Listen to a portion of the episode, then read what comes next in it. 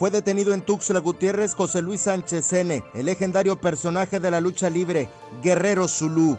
El también activista y líder del mercado de los ancianos de la capital chiapaneca es acusado del delito de robo con violencia en agravio de Abraham Ignacio García Ayala, ocurrido en septiembre del 2016. Su familia aseguró que es una injusticia. Su hija advirtió que tras la detención de su padre el jueves pasado, la carpeta de investigación no es clara en cuanto al ilícito supuestamente cometido. El guerrero Zulu tiene 63 años, sufre de ansiedad y está bajo medicamentos controlados. El día de su detención pasó la noche en el hospital ya que debido a los ataques de ansiedad y crisis nerviosa le provocó un infarto. Emilia Sánchez Juárez. Soy hija del ciudadano José Luis Sánchez Huerta.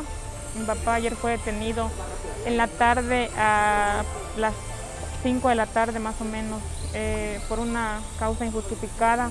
Se lo llevaron a la fiscalía y no nos dieron nada de tiempo. Después rápidamente se lo pasaron al penal, a la mate de Cintalapa.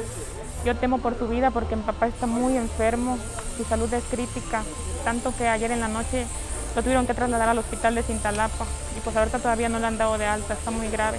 A mí esa situación me preocupa porque mi papá es un hombre de bien, tanto en el gremio luchístico, lucha con el nombre del, del guerrero Zulú, tanto como aquí en el mercado de los ancianos, es con Domino, tenemos nuestro negocio, vendemos tacos y gorditas.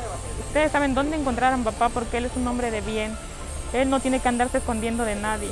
Por eso yo pido pido un apoyo para las organizaciones sociales, pido el apoyo de recursos, de, derechos humanos, perdón, para que nos apoyen, para que nos ayuden a sacar a mi papá de esto.